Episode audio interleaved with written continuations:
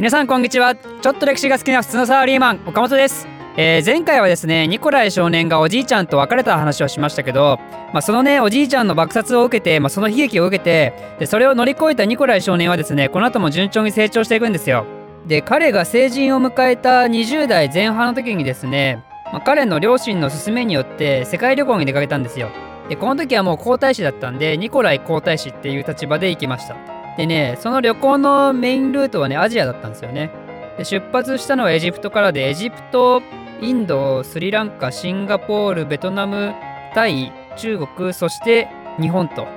まあ、そういうわけで一番最後に日本に来るんですよね。ということなんで1891年に来日しましてでこの時は本当にガチの皇太子として来ててでしかも日本からしたら相手はね列強なんですよねだからもう自分たちは到底かなわないような国の人たちの偉い人が来ると。ということなんでね日本政府はニコライ皇太子を国賓として超丁重に迎えるんですよ。で日本のね訪問予定場所もいろいろあって最初九州から始まって長崎行って鹿児島行ってで神戸行って京都行って、えー横浜行って東京行くとだからねあの西日本から関東まであの日本のすごい広い場所を転々と訪問すると。ということなんでこの時のねニコライ皇太子の来日っていうのは国を挙げてのね一大行事だったんですよね。でそうやってねあの来日したニコライ皇太子ですけどこの時のねエピソードとしてねニコライ皇太子なんとこの滞在中ね一時日本人の女性を奥さんとしてねあのめとりたいと思ってたらしいんですよね。なんでそんなこと考えてたかっていうとあのフランスのね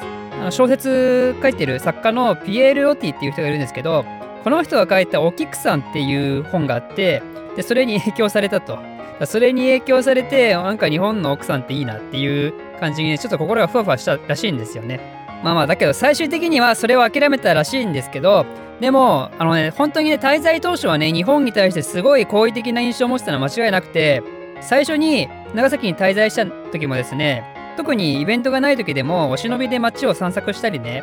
あの日本をね結構気に入ってたエピソードはいっぱい残ってるんですよ。さっき言ったみたいに日本に来る前に中国にも行ってたからなんかね彼の日記でも中国人と比較して日本人っていうのはなんか愛想もいいし街も綺麗だしすごいいい場所だねみたいなこと確かに日記に書いてあるんですよね。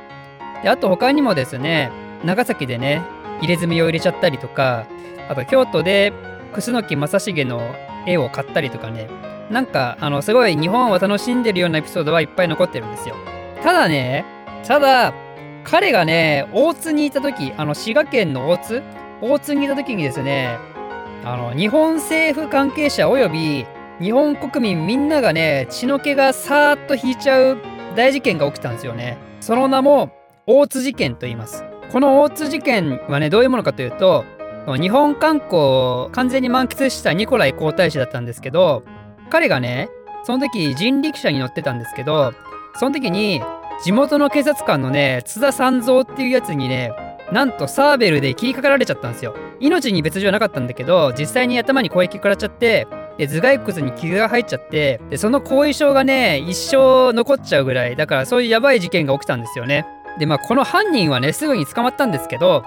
だけどねこの事件によってね日本はやっぱ大慌てしたんですよねだってこれ下手すりゃ開戦ですからね下手すりゃっていうか普通に開戦の理由としてありえますからねそんな相手の国の次のねあの後継ぎを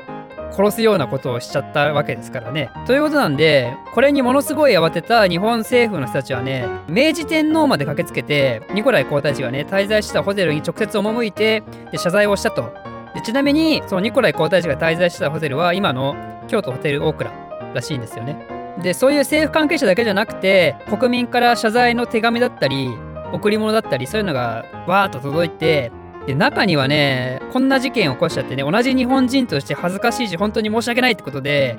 なんか自殺した女性とかもいたらしくてさすがに、まあ、こういうことをされるとこういう対応をされるとそのロシア側はね、まあ、確かにニコライ皇太子はやばい事件に巻き込まれたけど悪いのは犯人であって別に日本は悪くないと、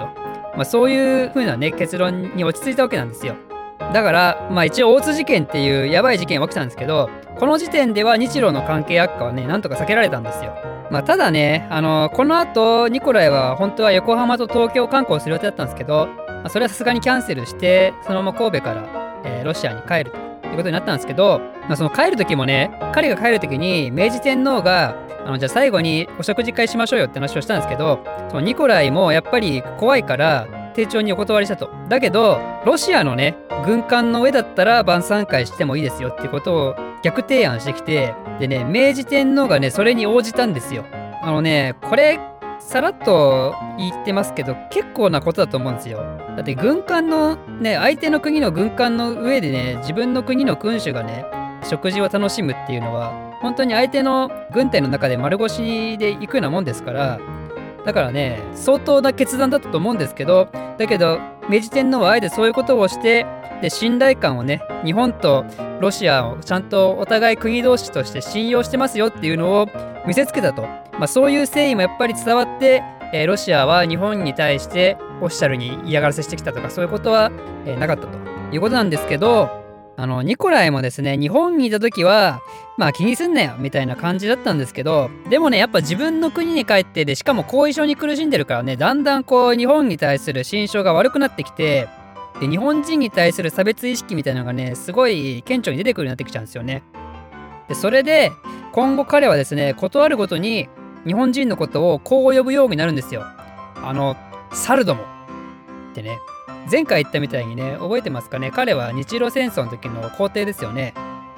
この時日露戦争が起こる13年前。その時歴史が